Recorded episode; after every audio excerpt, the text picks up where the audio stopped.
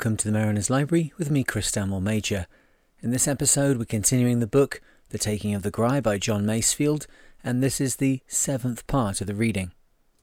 And if you haven't already, please consider going over to patreon.com forward slash the Mariner to help support the podcast, or you can check out the Mariner podcast with all things sailing and seamanship each week, or of course, the Mariner YouTube channel, where you can see gear reviews, how to videos, and me engaged in expeditions and projects all over the world.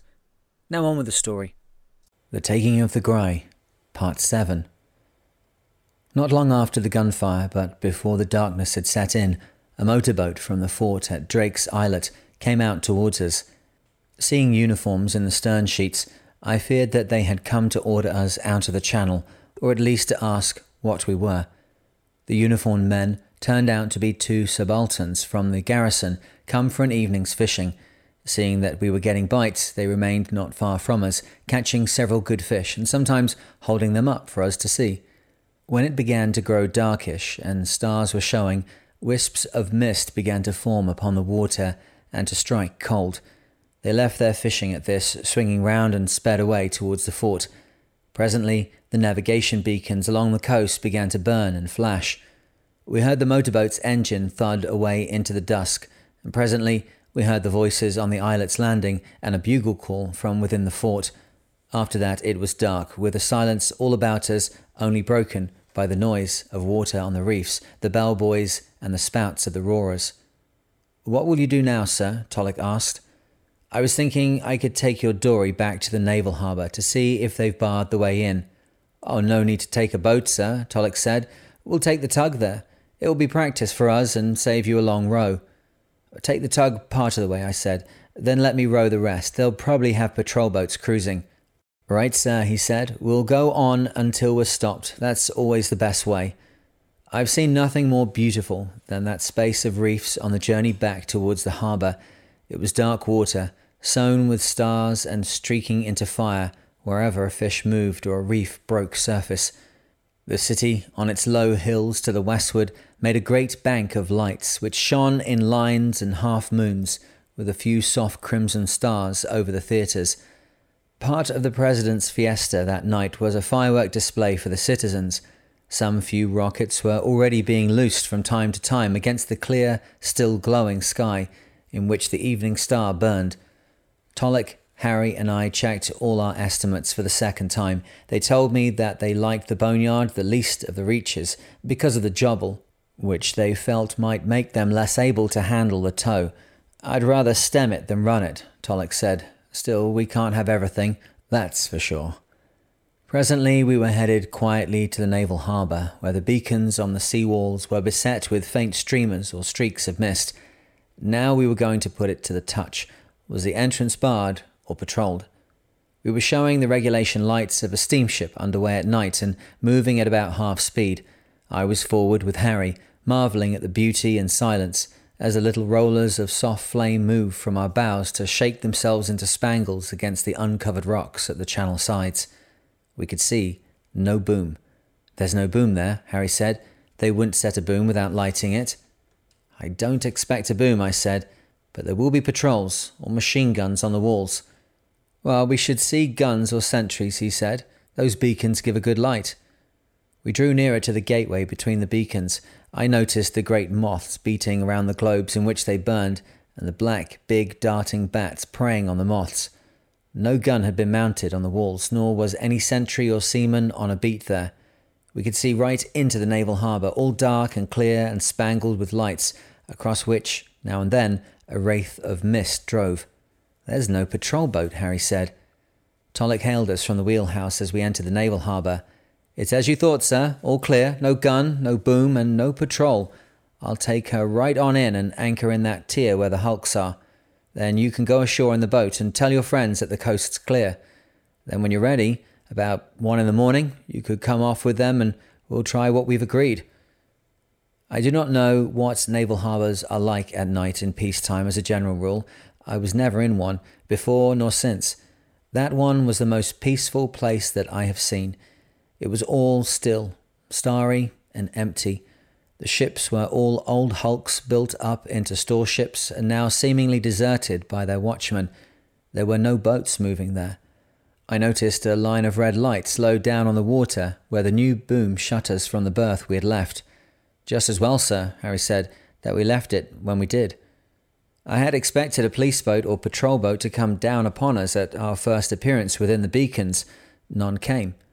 Tolek chose a berth in a tier of hulks, rounded to and let go his anchor, not a quarter of a mile from the Gry, whose riding lights were burning brightly, I noticed.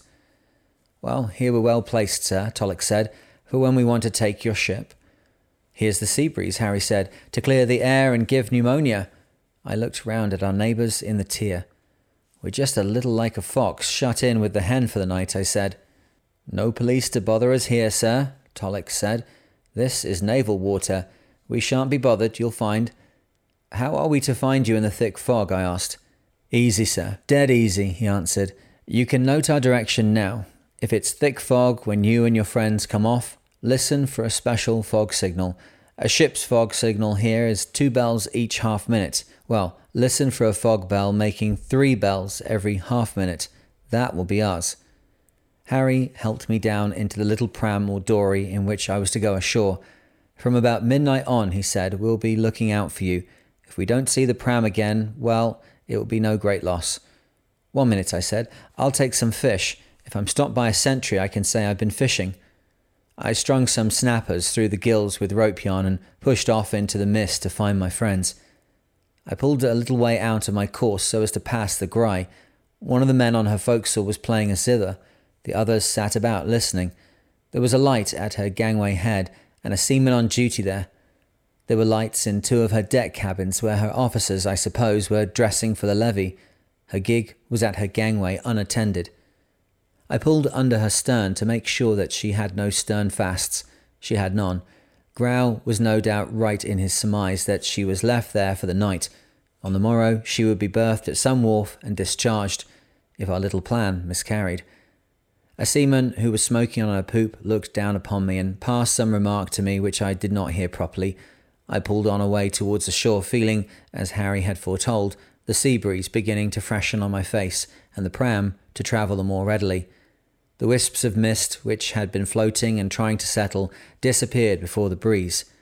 Some naval launches towing cutters full of Liberty men came past me, going or coming to one or other of the landings. Presently I was at one of the stairs myself. I hitched the pram's painter to a bolt and hopped up onto the stairs with my fish. The stairs were crowded with naval ratings. I thrust through them to the top, hoping to be able to pass the turnstile unchallenged, but the sentry stopped me and the Guardias came up. Are you a naval man? No, I said. Uh, how you come? I was fishing, I said, holding up my fish. When I came back, the boom was across the entrance. I had to come here. You English? Yes. You know business in the naval harbour. You see the Tiente? Oh, certainly, I said. However, they were busy with their own business of searching returning Liberty men for rum and seeing the various naval guards away to the palace for the levee. I waited and waited but was not brought before the Tiente. I was ignored. At last, catching the eye of one Guardia, I showed him the edge of a ten peseta note and winked. He came up at that. I asked him if he would care for some fish and let me see the Tiente. He said, Sure, Mike, being a travelled man, and in a few minutes the Tiente came out smiling and let me go through. I left them the pram, the note, the fish, and my blessing, it was now just after half past nine. A taxi took me to the Duke of Rivas Street, where I found Senora Grau, her husband, and Tom, all three on tenterhooks, wondering what on earth had happened. Well, all's well so far, I said. The naval harbour has been shut, but the tug is inside it, close to the Gry, and the Drake's Channel has neither guard nor bar. They sighed, for relief. Then, as happens to the anxious, our minds turned to other possible causes of trouble. Tom began by saying, Suppose the Gry's steering gear has been dismantled as a precaution. I ended that by saying it had not been a few hours ago when they shifted her berth. Tom then said, Suppose her compass is untrustworthy. Grau and I at once said that she need not steer a compass course, but follow the tug and conform to what the tug did. Then we debated points about the steering. Would she be an unhandy cow to steer, would the wind get up and put a lop in the channel with sets of current this way or that? Would there be variable currents or jobbles coming in at odd times of the tide across any of the way? Other thoughts cropped up and were mentioned. Suppose the fog sets in too thick. Suppose the tugmen betray us. Suppose somebody else betrays us. Suppose we try to get the Gry but are arrested or knocked on the head. Suppose we get her and run her ashore. Suppose we get her and are pursued and caught. Don't think that we were scared. We were resolute to make the attempt. That was beyond question. We were only anxious to be doing and found that the waiting made us nervous. Come now, Senora Grau said. This will not do. Here it is, only ten o'clock. We are all as nervous as can be, with a couple of hours still to wait. Suppose we all go to a cinema to take our minds off it, till nearer the time. This was the wisest supposing that we had supposed, and we went out. It is a good many years since we went to the cinema, and I have forgotten the name of it, but it was about a Southern Republic whose president robbed the treasury and escaped to live happily ever afterwards in the south of Spain. It put new heart into us. We all took it as a good omen that the image of a successful fraud should appear to us at that time. In the midst of it, reaches of Drake's Passage floated into my mind like pictures of reef and rock with the water white upon them, and the two roarers spouting and giving tongue, the bell buoys clanging, and the boneyard waiting. Probably, during the war, every man had some horrible hours of waiting for something to begin that would be grim enough in the beginning and yet was grimmer in the waiting for. That night in the cinema was a sort of foretaste of the war to me. Presently it would be time to start, and then there would be dangers like the leaps at Aintree, the police the naval patrols, the possible treacheries, the probable accidents, and the fog that was almost certain. Now and then, when lights went up after the reels, I could see Senora Grau impassive. Grau with his lower jaw working oddly as he swallowed, Tom rather white and strained, thinking, as he told me afterwards, of moments in the fighting at Santa Anna when things had seemed to be going wrong. Presently, the performance ended, we were quit of shelter and warmth and light, and we were for outlawry and what chance might bring. When we were back at Duke of Rivas Street, we helped Senora Grau to prepare a meal sardines, a darkish bread, rather sweet to taste, some raisins of the sun, and oranges. She made us coffee in a big blue and white jug. We drank big bowls of it, made syrupy with sugar candy. After this, we smoked yellow Santa Barbara cigarettes. Presently, Senora Grau opened one of the windows and let in a fresh draught of air from the sea breeze that was now dying, and with it, of course, the noise of the surf on the outer breakwater. It is wonderful noise, the surf, she said. The sea breeze always touches up the surf, Grau said, but it is dying down now. We listened to it for a moment. Apart from the noise of the clicking curtain rings and the roll of the water breaking, there was almost no noise in that quiet alley. Perhaps the clop of a horse going by with a caleche or the bell of a religious house. Then, in the midst of the silence, we heard, rather far away, the notes of a band playing. We will rally round the banner of our fathers. Say est, Grau said. The band is playing the opening of the gates for the reception. Time to dress, Tom said. We went into another room where Tom's new uniform was laid out. Some serges were there for me, but I thought it wiser to come as I was, as a member of the tug's English crew. Grau, dressed elsewhere in a staff lieutenant's uniform. When we met again in the saloon, Senora Grau joined us. She wore the black mantilla of her race, but I believe she thought that she was dressed as Mrs. Tollock. We all shook hands. Senora Grau poured out for each of us a little golden liqueur, which she called the kiss of peace. We drank to each other, and wished our adventure good luck. I am sure that the three good Catholics prayed. I just hoped that somehow I might help Tom to pull it off. Then we went down the stairs and out of doors. The door closed behind us, shutting us out from safety among outlaws and defiers of the peace. We turned towards the front, noting that the sea wind had now died. People do not seem to go to bed in Santa Barbara. The streets are often populous till two in the morning. However, on that night, the crowds had gone to the palace to see the sights of the levee and to hear the band. The streets down to the waterfront were quiet, save for two men strolling slowly down, one of them playing a mandolin and the other humming. Tom and Grau walked in front. Senora Grau and I followed. Senora Grau carried a little dispatch case. I had a handbag containing a lead line with a seven pound lead and a Thompson's indicator. I kept saying to myself, after use at sea, this instrument must be soaked for an hour in fresh water before being oiled and put away. We came out on the silent, still waterfront, where no breath of breeze now blew. We saw the lights on the water and the flash of the occulting beacons. There's the fog, Tom said. He nodded towards a streak like a ghostly shore lying across the reef a mile away. It is settling in, Grau said, after he had watched it for an instant. Come on, right turn, Tom said. We turned to the right and walked on as before. As we crossed the public gardens in the glare of the arc lights, some naval ratings who were lounging on the benches there leaped to attention and saluted. Tom returned the salute gravely. We walked on with our hearts beating and our minds empty, but all focused on a point of excitement. There's the prize, Tom said, pausing to look to seaward. Where's your slasher? Beyond her, a little to the left, I said. The mist is on her now. You'd better say, my captain, when you speak to me, Tom said. Yes, my captain. Good, come on then. There's the naval landing pier ahead. We are for it now. The naval landing pier looked outwardly like a suburban railway station. It was a sort of shed with many printed regulations hung on its outer walls. Inside the door were turnstiles with sentry boxes. The sentry, who had been having a quiet cigarette, dashed up to the turnstile as we approached and unhooked the catch of the turnstile before he saluted. Moon and star, Tom said, returning the salute, and so we passed in without any question. In the covered space beyond the turnstile, there were two small naval guns mounted on field gun carriages, for seamen practicing landing party, probably. I remember that there were some leather fire buckets in a rack. They were painted red and contained a lot of cigarette ends. At the sides of the jetty head, one heard the lap and slop of water touched up against the piles by some boat passing in the harbour.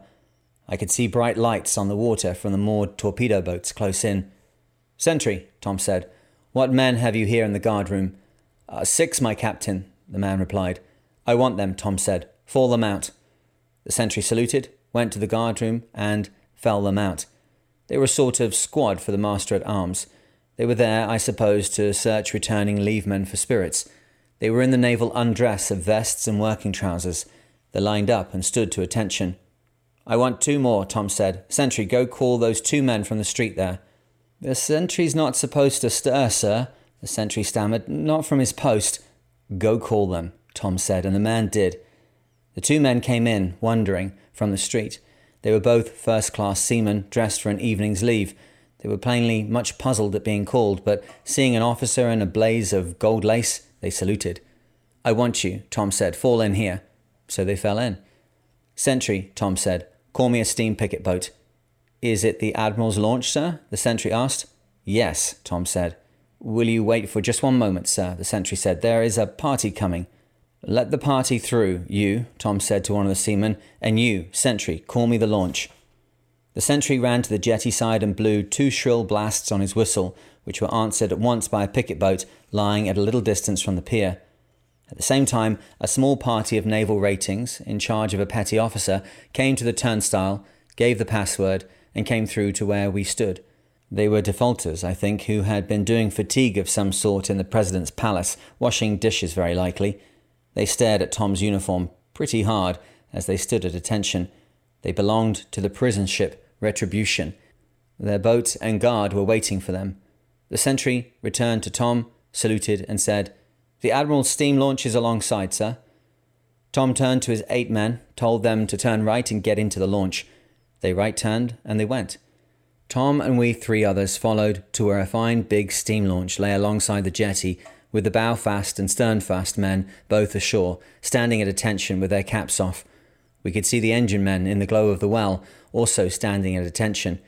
Tom hopped down into the stern sheets and took his seat under the coloured awning. Grau followed him. I helped Senora Grau aboard, and together we made ourselves small well forward from Tom and Grau.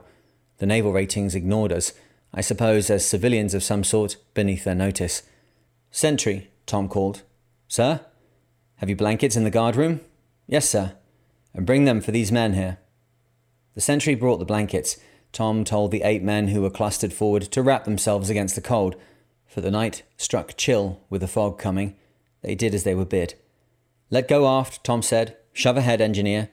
Without any questions, the men obeyed. Let go forward, Tom said. Shove off. So far, there had not been the least hitch anywhere. The way had been made smooth for us beyond our dreams. Here there came a little hitch. The bowman, though a smart hand, slipped as he cast loose forward and fell rather clumsily among the men in the boat's bows. It was not a pleasant omen to myself, I must say. Are you hurt there, bowman? Tom asked. Uh, no, sir. Thank you, sir. The boat was one of great power. The engine sheared her off at speed. Wherefore, sir? he asked. On service, out towards the reef, Tom said. We have to board a tug there. Go slow till we see her. Aye, aye, sir. We were silent enough on that passage. I kept track of our course as we drove out towards the reef. Now and then I passed the word to Grau, who told the coxswain. The men forward from me huddled into their blankets, not speaking, though they must have wondered what kind of service they were pressed for. Before we had gone three hundred yards, the wisps of fog were curling about us. Go slow, Tom said to the coxswain. Slower yet. We may miss her in this fog. Presently we were past the Gry. There was the slasher on our port bow, with the smoke rising white from her funnel. I pointed her out to Grau, who told the coxswain to bring her alongside the tug there. This he did, smartly, with a word to the launchees to tend their boat hooks. A tug hand dropped down a line. Then Harry roused over the side a rope ladder with wooden treads by which Tom and I went aboard the tug.